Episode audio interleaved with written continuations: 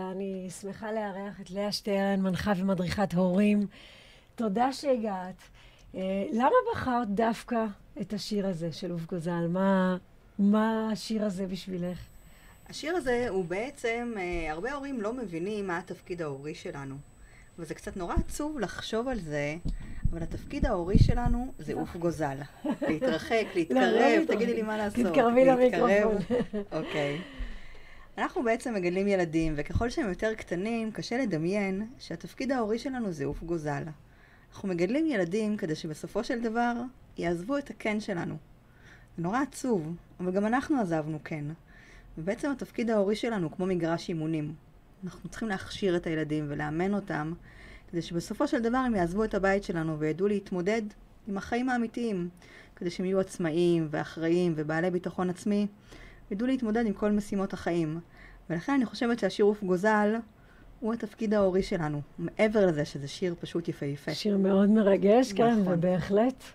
כשאנחנו מגדלים את הילדים, אנחנו לא יכולים לדמיין את הרגע הזה שהם, אה, שהם יצאו. בתוכנית הקודמת דיברנו על אה, עיצוב של חדרי ילדים. Mm. אה, ובעצם דיברנו על זה שחדר הילדים מתחיל עם הילדים מאז שהם תינוקות, וגדל איתם, גדל, גדל, גדל.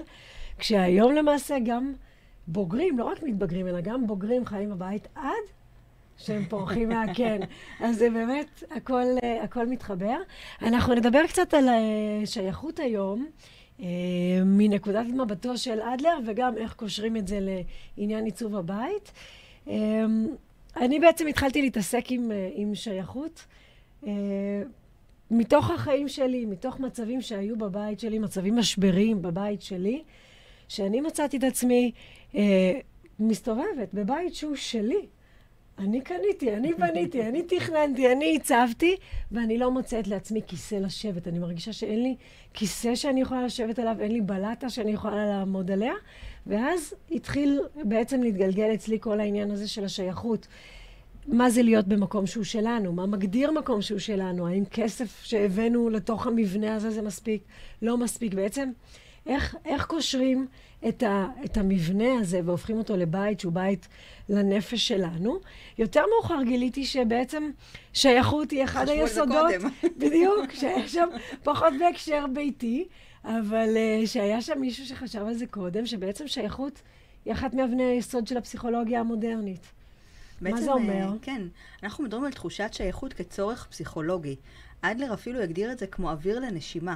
את לא יכולה לחיות בלי אוויר. נכון. ובעצם הרעיון הוא שאנחנו כבני אדם, אין לנו זכות קיום בלי האנשים שמסביבנו. תחשבי על זה. לא טוב היות האדם לבדו. זה נכון. אנחנו לא יכולים לחיות בלי הקשרים החברתיים שלנו. והרעיון של תחושת שייכות זה הצורך הבסיסי שלנו מצד אחד להרגיש חלק מ. תחשבי על זה שבכל מעגל שאנחנו נמצאים, אם זה מעגל של המשפחה הקרובה, הרחוקה, המעגל החברתי, מקום עבודה, קהילה שאנחנו גרים, בכל מקום שאנחנו נמצאים אנחנו רוצים להיות חלק מ. אבל באותה נשימה, אנחנו רוצים להיות חלק מ, ושיראו כמה אנחנו יחידים ומיוחדים. כן. פשוט שיראו אותנו. שיראו את הייחודיות שלנו, כמה אנחנו מיוחדים, איזה חוזקות, איזה כישורים יש לנו. ולכן אה, תחושת השייכות מושגת כאשר אני מרגיש חלק מ, ושרואים כמה אני מיוחד. אנחנו במכון אדלר, יש לזה אפילו ראשי תיבות, אנחנו אומרים שתחושת השייכות היא כשאני מרגיש אני, אהוב, נחוץ ויכול. ובעצם התפקיד ההורי שלי זה שכל אחד מהילדים שלי ירגיש אהוב, נחוץ ויכול. זה גם הרעיון שכל אחד מהילדים ירגיש אהוב ללא תנאי, גם אם הוא הרגע קשקש על הקירות, הרביץ לאח שלו, הוא אמר לי שהוא שונא אותי, כן. אבל גם שהוא ירגיש שהוא נחוץ ושהוא יכול ושהוא מסוגל, כי התפקיד שלי, כמו שאמרנו, זה לגדל ילד עם ביטחון עצמי, עם תחושת ערך טובה, Mm. וזה ממש אה, לאמן את הילד. וזה מה שיכשיר אותו לחיים האמיתיים. ברגע נכון. שהוא ירגיש מסוגל, והוא ירגיש שהוא חיוני לסביבה שלו, ולעצמו כמובן, ושרואים אותו, ושומעים אותו. נכון, כי אה, את יודעת, זה לא, זה לא מתפתח. נגיד אם למשל אני רוצה ילד שהוא יהיה עצמאי. את מסכימה איתי שזו תכונה מאוד מאוד חשובה. כן. נגיד שהוא הולך לצבא, חשוב שהוא יהיה עצמאי. כן. זאת לא תכונה שמתפתחת בן לילה בגיל 18, אני צריכה לי, להתחיל לפתח אותה בגיל מאוד צעיר. כן. אז בהתאם לגיל וליכולת שלו, אני אתן לו משימות שיפתחו את העצמאות שלו, וככל שהוא יגדל, המשימות ילכו ותת... ויתפתחו. Mm. עד שבגיל 18 הוא יהיה עצמאי ללכת נגיד למשימות שמתאימות לצבא, ובגיל 20 ומשהו משימות שמתאימות לחיים עצמאיים בתור סטודנט, ובגיל בוגר, בוגר יותר לחיים עצמאיים בתור אדם שהוא כן. ברשות עצמו. כן. אבל צריך לפתח את זה מגיל אפס, כי אנחנו מגרש האימונים. Mm. זה כשבעצם התפקיד שלנו. הילד מרגיש מאוד גאה בעצמו כשהוא רואה שהוא יכול, שהוא מסוגל. נכון. זה לא נתפס אצלו כמטלה, זה מאוד אה, מחזק אותו, זה מעצים אותו. נכון, תחשבי על זה שהילד שלנו, את יודעת, אה, נגיד תחשבי בגיל צעיר, הוא רוצה לעזור לנו אה, לאפות עוגה ולנקות את הבית ולשטוף כלים, ואנחנו אומרים, על האיסטר, איך השיש הנה ייראה. בא הלכלוך. ומה- בדיוק, הנה בא הלכלוך. ואנחנו אומרים, לא, לא, לא, לא, עזוב, זה בסדר, אני אעשה לבד. ומה הילד לומד מזה? כלום. וכל הרעיון שאנחנו צריכים טיפה לשנות את זווית הראייה ולהגיד, הנה, יש לי פה הזדמנות נהדרת גם להראות לילד שלנו מה הוא יכול, גם להכשיר אותו לעוד משימות, ובאמת להראות לו כמה שהוא שותף וכמה הוא מסוגל. כן. וזאת ההזדמנות ההורית שלנו. אז יהיה טיפה לכלוך, אני מסכימה, זה לא יהיה בדרך שלי, אני גם מסכימה, זה ייקח יותר, יותר זמן. ייקח יותר זמן, נכון. נכון. אבל התועלת באימון הילד היא הרבה יותר משמעותית. כן, ולכן אנחנו טיפה צריכים לשנות את זווית הראייה שלנו כהורים. כהורים. נכון. כן. לא, בעצם להסתכל על טובת הילד בהכשרה שלו, להיות בוגר, עצמאי, אה, שבעיקר מכיר בערך עצמו. נכון, כי כהורים, בכלל, אה, אנחנו לא עסוקים כל כך בתפקיד ההורי שלנו. ההורות שלנו היא מאוד אה, של כיבוי שרפות. אנחנו כל הזמן מהיום להיום, ההורות שלנו מלאה בבלת"מים, בדברים בלתי צפויים, אנחנו כל הזמן אה, ב juggling אינסופי, אה, כן. כל הזמן סביב הזנב של עצמנו. אבל יש לי תפקיד הורי שהוא לטווח ארוך.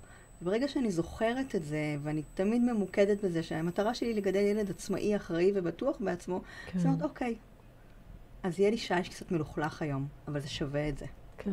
שזה פוקוס מאוד חשוב, כי אנחנו באמת, אני יכולה להגיד ש, שאני ו, וחברים שלי שאני מכירה, אנחנו כאילו חיים בתוך איזשהו ואקום. נגיד אם פעם, בדורות שקדמו לנו, הדברים היו מאוד ברורים, התפקידים היו מאוד ברורים, תפקידים של מבוגר, תפקידים של ילד. פתאום יש איזה חוסר בהירות, ומאוד חשוב באמת המיקוד הזה של התפקיד שלנו כהמאמנים בעצם, שאנחנו מכשירים את הילד לחיים אה, בוגרים, חוץ מזה שאנחנו צריכים לעבוד ולתקתק הכל נורא נכון. מהר, ואולי אפילו יותר קל לנו לעשות לבד, אבל לטווח הארוך זה פחות טוב באמת. נכון, אני חושבת שאת הגדרת את זה מאוד נכון, הילד הוא לא עוד משימה. כן. ברגע כן, שנשנה את זווית הראייה הזאת, אז יהיה לנו קל יותר. כן. וגם נהנה יותר מלהיות עם הילד. את יודעת, אנחנו לזה, אנחנו קוראים לזה שההורות המודרנית היא קצת הורות בשפת הטף. את יכולה לנחש מה זה שפת הטף? מה זה שפת הטף? תבוא, תלך, תלבש פיג'מה, תגמור מהצלחת, תעשה שיעורים, תיכנס לאמבטיה. עכשיו, תחשבי, אנחנו מעט, מעט מאוד זמן עם הילדים. נכון, אנחנו עובדים מאוד קשה, נכון. גם, הורי, גם אבות וגם אמהות. נכון, אז יש לנו מעט uh, זמן לשיח רגשי, אנחנו מאוד מאוד תפעוליים. נכון. אז אנחנו גם פחות נהנים עם הילדים. כן. ואני אומרת, רגע, אין סיבה שזה יקרה. הילדים הם ילדים זמן מאוד קצר בחיים. כן, וזה נכון. פספוס, זה ממש פספוס. נכון, אז רגע, בואו נרגיע, בואו ניזכר שזה הזמן כן. שלנו עכשיו להיות איתם. כן. אז זה קצת אה, מכניס לפרופורציות, ומזכיר לנו שזה הזמן שלנו. בהחלט. בהחלט. אמ, איך אפשר, אנחנו, אנחנו נתקלים היום בסביבה המודרנית שלנו, הבתים הם לא גדולים תמיד כמו שהיינו רוצים שהם יהיו, ולא תמיד אנחנו נתקלים בבתים שיש בהם באמת חדר לכל ילד. קודם כל, מבחינת המלצה, אני מתחילה כבר להיכנס פה ליחסים בין אחים. אה, יחסים בין אחים, וכמובן, איך ההורים צריכים להבנות את, ה, את מערכת היחסים של האחים, כי חלק לא מבוטל מזה תלוי גם, ב, גם בהורים. אה, יש לנו דירה לא גדולה, ויש לנו שני ילדים שצריכים להיות ביחד באותו חדר. איך עושים את זה? איך... איך קודם כל, טוב או לא טוב? את בעד או נגד? אני מאוד בעד. אני גם אגיד לך רגע משהו לפני שניכנס לעיצוב, אני רוצה להגיד לך משהו על אחים. אנחנו תמיד מדברים על יחסים בין הורים לבין ילדים. ואת יודעת שאדלר היה הראשון שדיבר על ההשפעה של האחים על עיצוב הילד.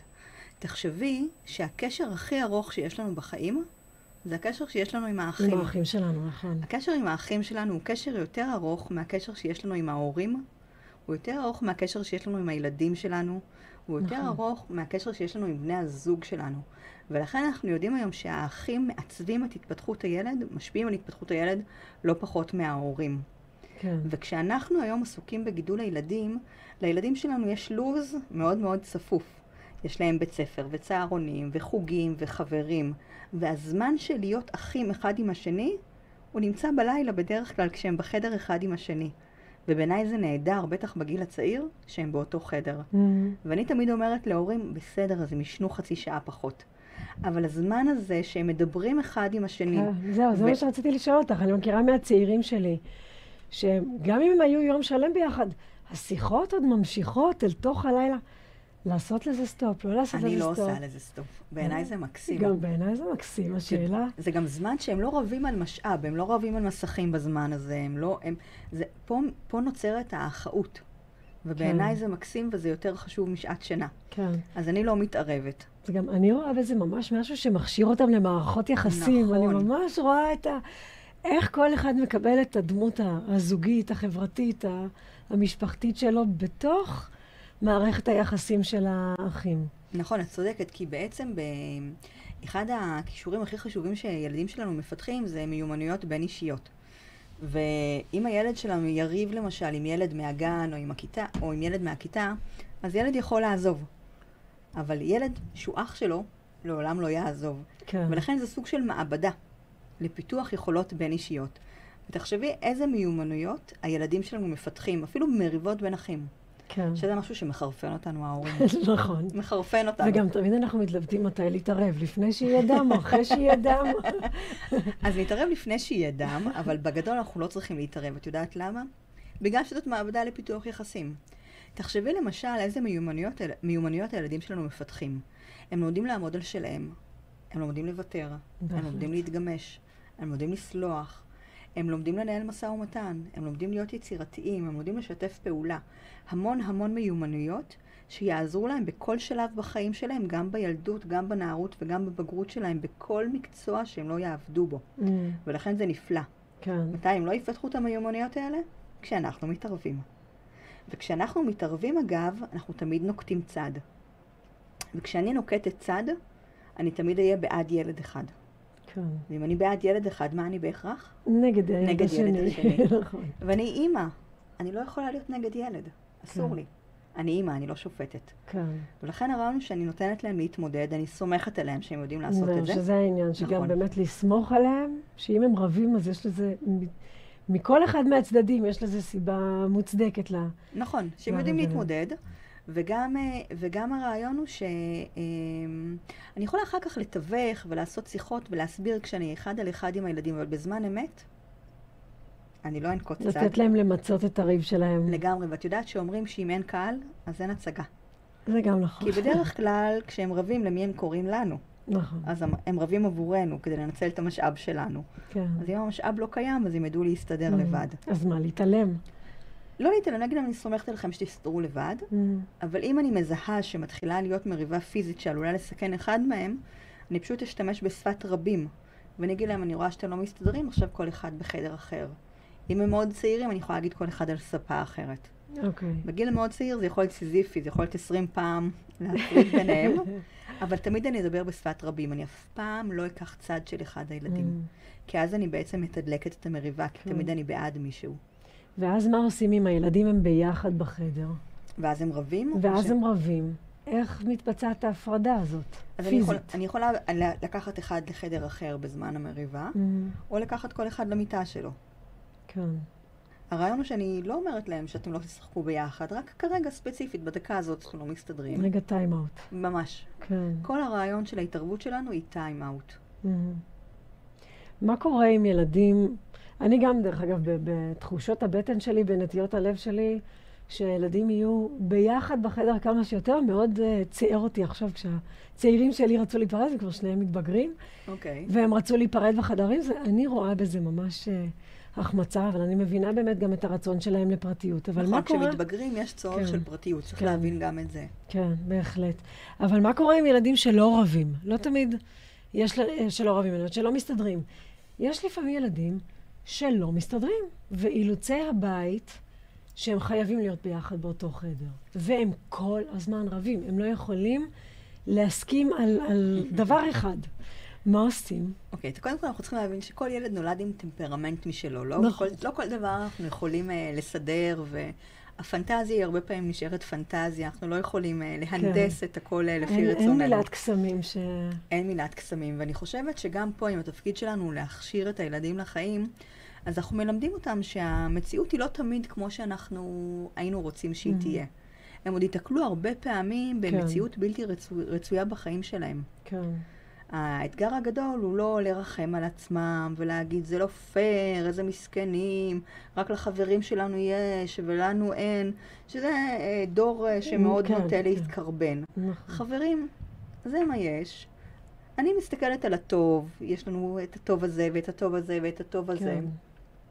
וזה נכון לבוא ולהגיד. נכון לבוא ולהגיד להם, זה מה יש, אתם ביחד בחדר, זה נתון, אין ברירה, אתם תיאלצו להתמודד, זאת גישה נכונה. זאת גישה נכונה, אבל אני יכולה לקחת אותם לשיחה ולהגיד להם, תראו, זה שאתם ביחד בחדר זה באמת נתון. אני גם מבינה שלא תמיד נחמד לכם להיות בחדר, זה גם בסדר. אתם Mm. יודעים, גם לי תמיד, לפעמים בעבודה, יש אנשים שלא נעים להיות בחברתם. כן. אתם תיתקלו במצבים כאלה. יקרו לכם עוד מקומות כאלה כן. בחיים ש, שתהיו במצבים אה, דומים. בואו נראה אבל מה אפשר לעשות. אתם יכולים להחליט שכשילד אחד נמצא בחוג, אז זה הזמן של הילד השני Mhm. בחדר. אתם יכולים לקבוע זמנים, אתם יכולים לקבוע אה, הפרדה בווילון. אפשר למצוא המון דברים יצירתיים איך להקל ולעשות את האווירה יותר נעימה, למרות שאתם חולקים את אותו חדר. כן. ובזה אני בעצם מאמנת אותם למצוא פתרונות, אה, אלתורים, אה, יצירתיות, שיכולה להקל עליהם כן. ולעזור וגם להם. את משדרת להם על הדרך שאת מקשיבה להם, שאת קשובה גם למצוקות שלהם. נכון, ואני עדיין אומרת להם, כן. זה הנתון. כן. בואו נהפוך את הלימון ללימונדה. אני לא למו- יכולה לעשות למוחיטו, הרבה אני מהם. אומרת. למוחית, תלוי בני כמה הם. נכון. לגמרי. אנחנו אה, נשמע רגע את אה, מרינה, Mm. אם אה, יש כאן בית, ואחר כך. אנחנו נמשיך. לנו את מרינה מקסימיליאן בלומין, ב"יש פה בית". אה, אם התחלנו כבר קודם לדבר על, אה, על אה, לה- להקשיב לילדים, להיות קשובים אליהם, אה, אני נתקלת הרבה פעמים כשאני באה לפגישות עם לקוחות חדשים, אני פוגשת את הלקוחות על מנת לנסות באמת לאבחן איתם. מה יגרום להם להרגיש שייכים, איזה אסוציאציות גורמות להם לתחושות טובות, אה, מה הזיכרונות הטובים שלהם מבתים שהיו להם בעבר, והרבה פעמים הילדים של המשפחה גם משתתפים באותה הפגישה. אה, ההשתתפות הזאת על פניה מאוד נעימה, מאוד נראית נכונה. אבל אז מדי פעם נתקלים בילד שנורא רוצה שהבית ייראה כמו שהוא רוצה שהוא ייראה. כמה, כמה את חושבת נכון, כמובן תלוי גיל, אבל כמה נכון לשתף את הילד מעבר לחדר שלו, בעיצוב הכללי של הבית, ב... איך עושים, איך מתנהלים נכון מול ילדים שרוצים, שיש להם איזושהי תמונה של בית, שזה גם הבית שלהם סך הכל, אה, איך מתנהלים מולם נכון במובן ההחלטות העיצוביות, טוב, תכנוניות לא כל כך נוגע אליהם, אבל העיצוביות בעיקר. אני אחלק את זה לשניים. אני אחלק את זה לחלק של, ה... של העיצוב והחלק של הכניסה לבית. בחלק של העיצוב, אז קודם כל מהמקום של השוויון ערך, אנחנו צריכים לשמוע את כל בני המשפחה. כי כמו שאמרת, זה בית של כל המשפחה, וזה נכון לכבד את כל בני הבית. אז אנחנו נשמע את הצרכים של כל בני הבית, נשמע את הפנטזיות של כולם, נשמע מה כל אחד היה מדמיין, שבאמת המקום המוגן, הבטוח, שכל אחד היה רוצה לשמוע. ולילדים אנחנו בעיקר נשמע את האזור המוגן, הפינה שלהם, את החדר שלהם, ונראה מה אפשר ומה אי אפשר. צריך לזכור שלילדים אין עדיין את תפיסת העולם שיכולה לראות את כל התמונה המלאה מבחינת עלויות והרכב חומרים ופרקטיקה, ולכן מי שיחליט בסוף זה ההורים. ואת המעצבת, את יודעת בדיוק בהחלט. שגם, כמו שאמרת לי קודם, ששמענו את הקליפ, שגם אם ילד רוצה ספיידרמן, אז זה יכול להיות ברמה של טפט בסוף, והילד נכון. יהיה מרוצה, כן. וזה פתרון שגם ההורה יכול לחיות איתו, כי זה משהו שהוא, עוד שנתיים שילד יהיה בוגר יותר, אפשר להחליף את החדר, בלי עלויות... אפשר להחליף את הפט, בלי לשנות את כל שאר האלמנטים בחדר, נכון? בדיוק, שזה, כן. ואז כולם יוצאים מרוצים. כן. אז לא חייבים להתחשב באמת בכל המראה של הבית, אבל כן שהילד יהיה שותף לפחות בפינות שלו. Mm. איפה כן צריך להת, להתחשב בכל בני הבית לפני שנכנסים לבית. בדרך כלל עוברים מבית אחד לבית חדש, ככל שאנחנו נראה לב... לילד איך הבית ייראה, ונשתף אותו, בלי קשר אם זה לטעמו או לא, אבל נייצר לו שהבית החדש יהיה מוכר ונגיש ופחות כן. מאיים, אנחנו בעצם עוזרים לילד להתחבר לבית החדש, ושהמעבר יהיה קל ורך ונעים יותר, ואז בעצם אנחנו מקלים על כולנו אה, להרגיש בבית, במקום וזה, החדש. וזה באמת מחבר אותנו לתחושת השייכות של גם לתת לילדים מקום שווה בשיחה הזאת של בדיקת הצרכים, הרצונות והחלומות. לא חייבים ליישם הכל, אבל בהחלט, נגיד, אם לא ניישם את החלום של הילד לסלון, אולי נסביר לו למה נכון. זה לא נכון. הולך להיות בסלון. אמ, תכף נדבר על איך בדיוק ומה בדיוק אומרים, אבל אמ, אה, כן לתת, אה, לתת את הזמן, להקדיש את הזמן ואת ההקשבה גם לרצונות של הילד, ואז הוא באמת מרגיש שייך גם למשפחה וגם לבית החדש או המשופץ ש, שמתהווה. אם אני לא מקבלת את דעתו כהורה, לא כמעצבת, נגיד, ההורים לא מקבלים את דעתו של הילד, הילד נורא רוצה שהסלון, נגיד, בחדר של הילד אפשר יותר... שהסלון יהיה ספיידרמן. אפשר, כן, אפשר יותר לזרום. אבל באמת, ההורים לא חייבים נכון. לגור עם קורי עכביש בסלון. נכון. ספיידרמן לא, לא בסלון. נכון. איך אנחנו מסבירים לילד שפה אנחנו קובעים? זה הסלון שלנו? זה המתחם שלנו? אז איפה, איפה החלקים של הילד בכל הבית הזה? איפה מותר לו לנוע? קודם כל מותר לו לנוע בכל הבית, אבל אנחנו בכלל בבית מבחינים בין מרחב ציבורי למרחב פרטי. גם uh, כשהוא יהיה מתבגר, כן. והחדר שלו יהיה על האיסטר, אז אנחנו נבחין בין מרחב פרטי למרחב... זה יהיה על האיסטר שלו. נכון. ואנחנו כהורים נחליט אם אנחנו עושים מלחמות על המרחב הפרטי או על המרחב הציבורי, שזאת הבחנה מאוד חשובה. אני מתכוונת אם אנחנו רוצים להילחם מלחמות אבודות. בדיוק. לגמרי, על זה אפשר לעשות... אה, זה תוכנית נפרדת. תוכנית בפני עצמה על מלחמות אבודות, כן. אבל הרעיון הוא להגיד, אנחנו שמענו את, אה, שמענו את הצרכים שלך, אבל אנחנו החלטנו שבסלון זה פחות מתאים. לעומת זאת בחדר שלך כן, אבל אתה יודע, אם זה יהיה לך מאוד חשוב, אז אתה יכול לבוא עם הכרית ספיידרמן לסלון, זה בסדר גמור, mm. או עם השמיכי שלך, אין שום בעיה, או עם הכרבולית, הכל בסדר כשאתה גמור. כשאתה נמצא בסלון. כן, זה בסדר גמור, כדי mm. שתרגיש עם ספיידרמן בסלון, זה בסדר כן, גמור. כן. אז אפשר למצוא את uh, עמק השווה. כן. וגם אני בתור אימא אומרת, אוקיי, אני נוטשת את המראה המוזיאוני שמאוד חשוב לי, בשביל שהילד שלי ירגיש בנוח. אני חושבת שזה מאוד כן. חשוב, כי בתפיסתי, אפרופו תחושת שייכות, ההרגשה של בני הבית חשובה מהנראות של השואו-אוף כן. של איך הבית כן. נראה. ואת יודעת שאם דיברנו קודם, עכשיו זה עונת מעברי הדירות, החופש נכון, הגדול, נכון. אז כשאנחנו מדברים על תחושת שייכות ולעשות מעבר קל, אז אני חושבת שגם מאוד חשוב להכיר לילד, אה, ילדים מהשכונה. לפני שעוברים בית, ואולי להכיר את השכנים, וקצת להכיר את הגני שעשועים באז, כן. באזור של הבית החדש. Mm. באמת קצת אה, לייצר תחושת... לחבר אותו. בדיוק, כן. תחושת שייכות ומוכרות כן. של הבית החדש. צריך להשקיע כן. בזה. כן. כי אנחנו ההורים נורא מתלהבים מזה שתהיה קרמיקה חדשה והכל חדש, ולילדים שלנו זה פחות עושה את זה, וצריך לזכור ולהסתכל על כל המכלול. אולי אפילו גורם לחששות. כן. כן, שהם עוזבים את המוכר נכון, שלהם. נכון, ו... צריך, צריך ומגיעים למקום בדיוק. חדש. באמת, ב, ב, באותו נושא של, של השייכות של בני הבית למרחב, גם למרחב, גם למרחב הפיזי, חשובה יותר מהנראות. אה, שאלה שהרבה מאוד הורים, הרבה מאוד, אני רואה את זה מהצד של הלקוחות שלי, גם אלה שלא רוצים שהבית שלהם יהיה מוזיאון. אבל תמיד יש דילמה איפה עובר הגבול הזה. האם לתת לילדים לשחק בסלון? זאת אומרת, נגיד באים חברים אל הילדים, איפה הם משחקים איתם? כן בסלון, להגיד להם לכו לחדר, לא להגיד להם לכו לחדר. איך, איך, איך מתנהלים בתוך זה שהבית בעצם לא יהפוך כולו לחדר משחקים, כי זה קצת מציק לנו לפעמים בעיניים, כל הבלגן, וזה גם אם הוא זמני. איך, איך עושים את זה כדי שהילד לא ירגיש מגורש, מוגלה? תראה, אין לזה תשובה אחת. כל משפחה עושה מה שנוח לה. יש הורים שמאוד נוח להם שהילד נמצא בסלון, כי אז אני כהורה, בטח אם הילד צעיר, לי זה מאוד נוח, כי אני יכולה להיות בסביבה שלי, של הסלון, כן. של המטבח, אז דווקא זה יותר נוח לי. לעומת זאת, אם הילד בוגר יותר, ואני כבר יכולה להיות רגועה שהוא בחדר שלו עם חברים, אז יותר נוח לי שהוא, שהבלגן נשאר בחדר. אז כל משפחה עושה מה שמתאים לה, זה בדרך כלל תלוי מספר הילדים בחדר, הגיל וכמה אני סומך עליהם. כן. אה, הדבר היחידי שכן בעיניי חשוב, בלי קשר לגיל הילד, זה שאם הילדים משחקים בסלון, אז לפני שהחברים הולכים, אני אומרת להם, חמודים, לפני שבאים לקחת את החבר, אנחנו מסדרים, ורק אז באים לקחת Mm. אותו. בעיניי זה סופר לגיטימי, בלי להרגיש אי נעימות מההורים של החבר שמתארח. כן, גמרתם לשחק? מסדרים. מסדרים. גם אם אצל החבר לא מסדרים. נכון. שזאת תמיד... אבל נכון. אצלו לא מסדרים. אז אצלו זה אצלו, ואצלנו זה אצלנו, כן, ואצלנו, כן. אלה כללי הבית, שבעיניי זה סופר דרישה לגיטימית. ולהיות כמובן עקביים. בדבר הזה. עקבי זה הכי חשוב. נכון? נכון, כן. עקבי זה הכי חשוב. כי אם פעם אחת אני לא אהיה עקבית, אז הילדים, הילדים שלי ינסו, כי פעם אחת זה עבד להם והסכמתי, אז הם תמיד ימשיכו לנסות. כן, אבל זה ערך. נכון.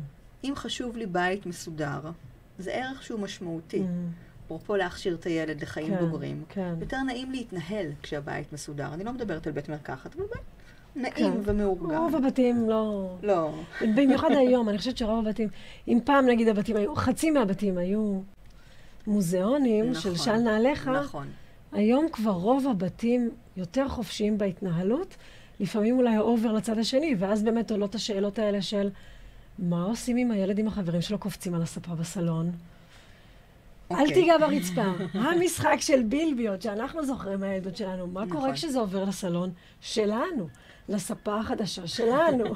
אז גם פה, תראי, יש הורים שזה לא יפריע להם, ויש הורים שזה מפריע להם. שוב, זה תמיד מגיע לערך. כן, אם אצלנו בבית יש ערך של שמירה על רכוש, אז הילדים שלי יודעים שאסור לקפוץ על הספה.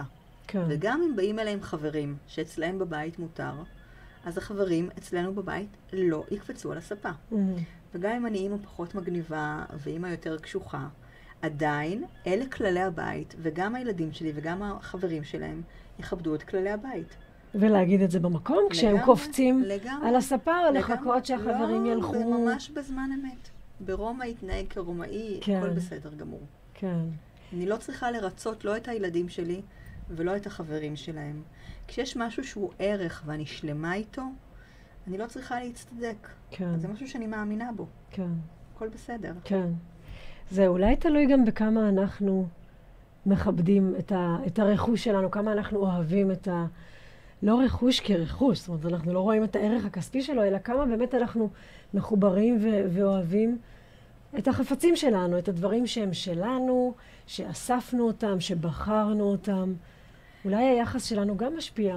אני אגיד לך, אני חושבת שזה קצת יותר עמוק מזה. זה, זה פה אנחנו מדברות על רכוש, אבל אם את שואלת אותי, זה קצת יותר עמוק במובן של הסמכות ההורית. Mm, זאת אומרת, כשאני היום אה, מדברת על ההורים המודרניים, אז אני מזהה שהסמכות ההורית היא קצת זיגזג.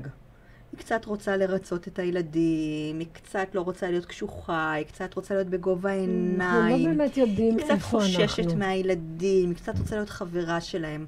ואני אומרת, אם יש ערך שהוא חשוב לי, אז אני עקבית לגביו. כן, אם לצורך העניין, שמירה על רכוש היא חשובה, כן. אז היא חשובה לי. היא חשובה כל הזמן. Mm, אם יושר הוא חשוב לי, אז הוא חשוב כל הזמן. כן, אם uh, לדבר בכבוד חשוב לי, אז הוא חשוב כל הזמן. אני לא זיגזג לגבי הערך. וכשמשהו מאוד ברור לי, אז אני יכולה להיות עקבית לגביו. כן, כן, ופשוט העניין הוא שההורים לא עוצרים לחשוב מה חשוב להם. כן, ואז הם נופלים במקומות של אולי פה אני ארצה, ואולי יש פה אורחים לא נעים לי. כן. אבל כשיש משהו שהוא מאוד ולא ברור נעים לי לי, שכבר אמרתי לא על דבר אחד, אז כן, אני... ומה ההורים של החבר אני אגיד כן. יגידו, אבל ברגע שיש משהו שהוא מאוד מאוד ברור לי, Mm, אני שלמה איתו. כן, ואז אין באמת בעיה. כן, כן. צריך לעשות את העצירה שנייה, לחשוב מה חשוב נכון, בהורות. נכון. אנחנו רואים לפעמים, כולנו בטח מכירים, כמו שאנחנו רואים בסופר את הילדים ששוכבים על הרצפה ובוכים כשהם כועסים. יש, אנחנו מגיעים לפעמים לבתים, לצערנו, זאת אומרת, זו סיטואציה מאוד מביכה. כשילד כועס, והוא יכול להיות מותק של ילד כשהוא אצלנו בבית, ופתאום אנחנו רואים אצלו בבית שכשהוא כועס, הוא שובר דברים בבית. מה, למה, מה, איך קורה, מה נהיה, ומה יקרה כשזה יהיה אצלנו, איך אנחנו אמורים להגיב. תראי, ילדים, אה, ככל שהם צעירים יותר ויש להם פחות אוצר מילים, אז הביטוי שלהם לתסכול הוא, הוא פיזי. Mm. זה יכול להיות התקף זעם של להישכב על הרצפה ולרקוע ברגליים, זה יכול להיות לזרוק דברים, זה יכול נשיכות, זה יכול להיות להכות. זה בדרך כלל כן. המנעד אה, אופציות שיש לילדים כן. צעירים. וזה פשוט ביטויים לתסכול. ומה mm. שצריך לעשות במצב כזה זה להיות אמפתיים, להבין שכרגע קשה לו. כן. להגיד, אני מבינה שקשה לך. כשתרגע, נדבר. זה לא אומר שאני מרצה אותו. אבל לא שוברים דברים בבית. נכון, אבל כרגע כן. אי אפשר, אי אפשר לעשות לו סדנת חינוך, כי כן. זה עובר לו ליד האוזן, או mm. מעצבן אותו עוד יותר. כן. אני אזיז ממנו את הדברים השבירים כנראה. כן. אני אנסה לחבק אותו אם הוא במצב שמוכן להיות, שיגעו בו, כי הרבה פעמים הם רק תעזבי אותי. להעיף הכל, כן. בדיוק. כן. ואני אגיד לו, אני אבוא אליך עוד מעט. Mm-hmm. זה נורא תלוי בגיל של הילד ובמוכנות שלו, שמישהו כן, יתקרב אליו כן, כרגע. בהחלט. אבל ככל שהוא גדול יותר, אז אנחנו רואים פחות את ההתנהגות הזאת, כי הוא כבר אפשר, אה, הוא יודע לבטא את עצמו במילים, והוא פחות נזקק לשבירת חפצים. ואם הוא כן מגיע לגיל בוגר ועדיין אה, זורק דברים, אז יש סיכוי שיש לו קושי בוויסות הרגשי, ואז שווה לעשות איזשהו טיפול רגשי שיעזור לו, שיעזור לו uh, לווסת uh, את הדברים האלה, כי זו התנהגות שמקשה עליו בחיים, כן. ואפשר כן. להקל עליו וחבל. כן, כן, זו בהחלט התנהגות שמחוץ לבית תהיה יותר קשה. נכון, נכון. כן. אנחנו נשמע עוד שיר, ואז אנחנו נדבר קצת על שאלות ששלחו לנו בפרטי.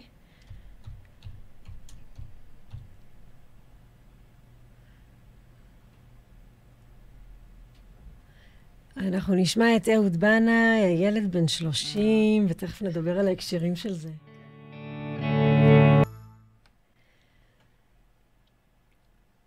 לא שמנו ג'ינגלים של הרדיו. אנחנו ברדיו החברתי הראשון, היה לנו מאוד מעניין ולא שמנו ג'ינגלים.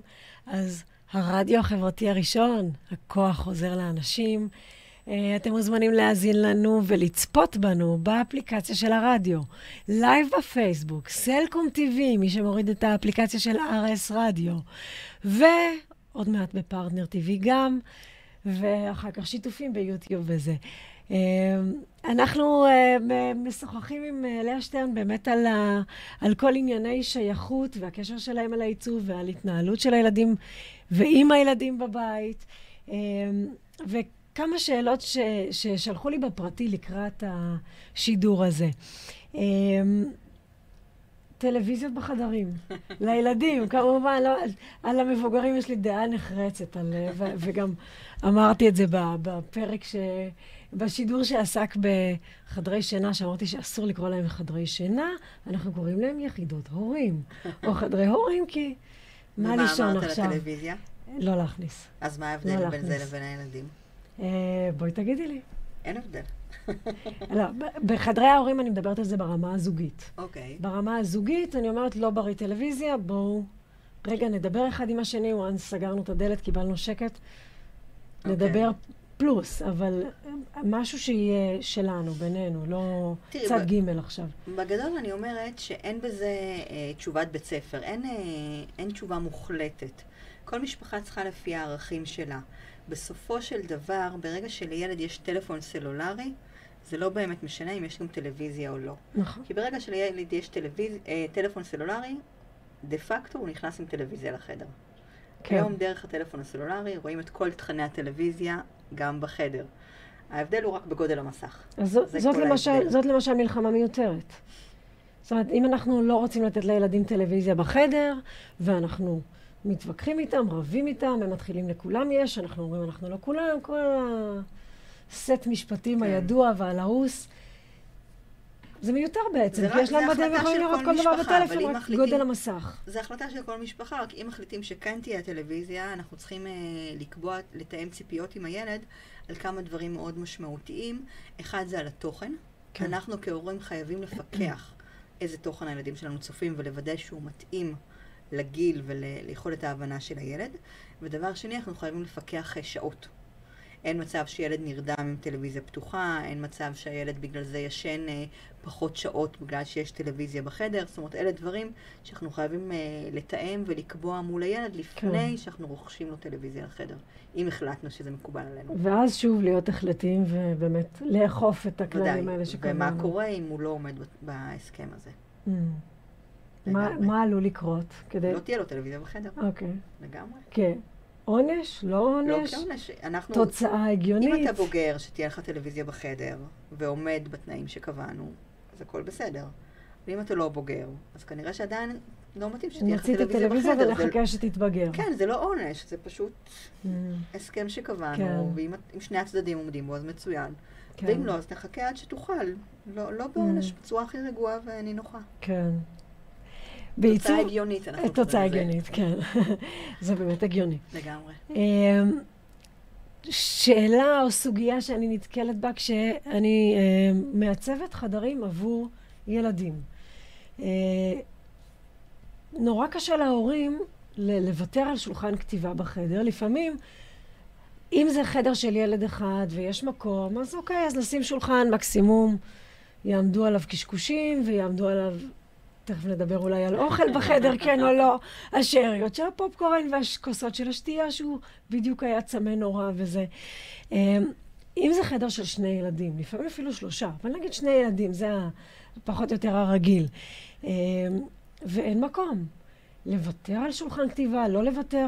אני באופן אישי אומרת, מעולם אף אחד מהילדים שלי לא יכין שיעורים בחדר, אבל יש הורים שנורא חשוב להם ללמד את הילד הרגלי עבודה.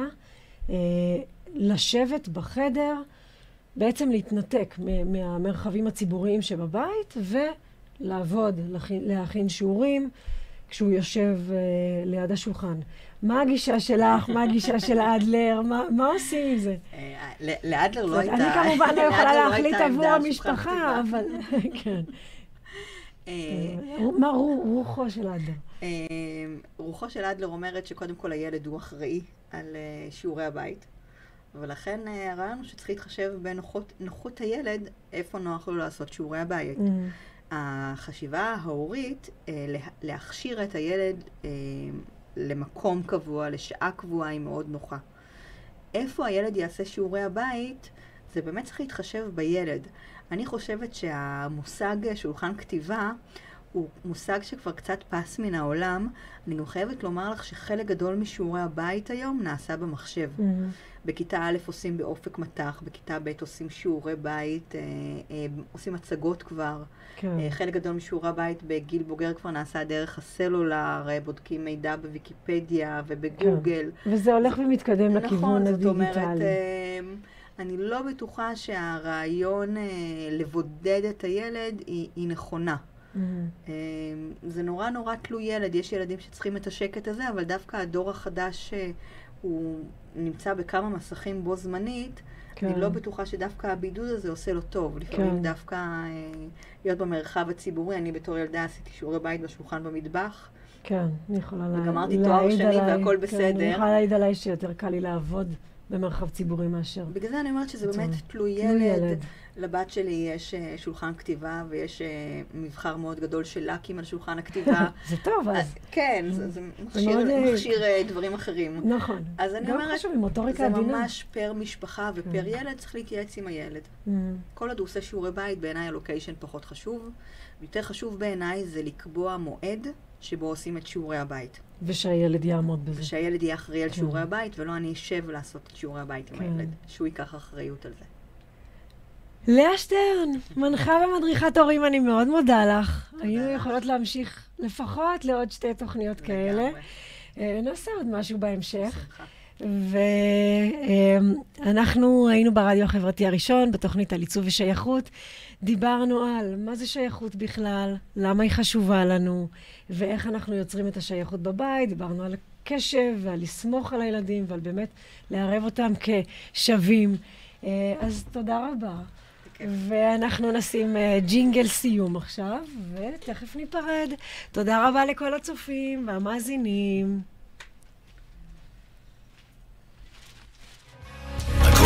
Selam.